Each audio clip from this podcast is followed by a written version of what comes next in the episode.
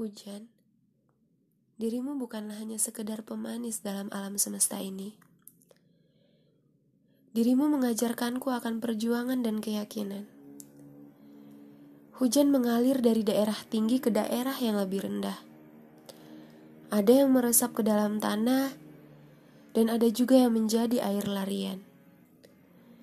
Keduanya pun harus bertarung untuk mengalir karena terkadang sering kali bertemu hambatan untuk mengalir ke daerah yang tidak diinginkan. Seperti selokan yang kotor, daerah yang sempit, dan gelap.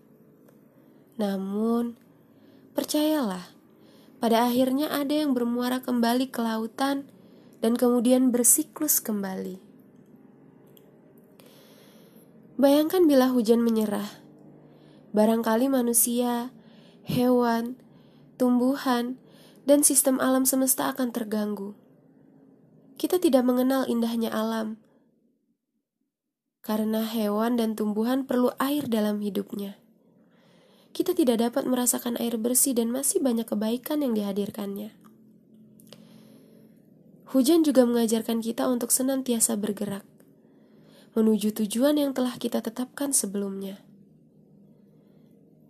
Bila air hujan tak bergerak, maka kita akan mudah menemukan air yang tergenang di mana-mana. Air yang tergenang identik dengan bau, kotor, dan berpotensi penyakit. Maka begitulah hujan mengajarkan kita untuk memaknai hidup.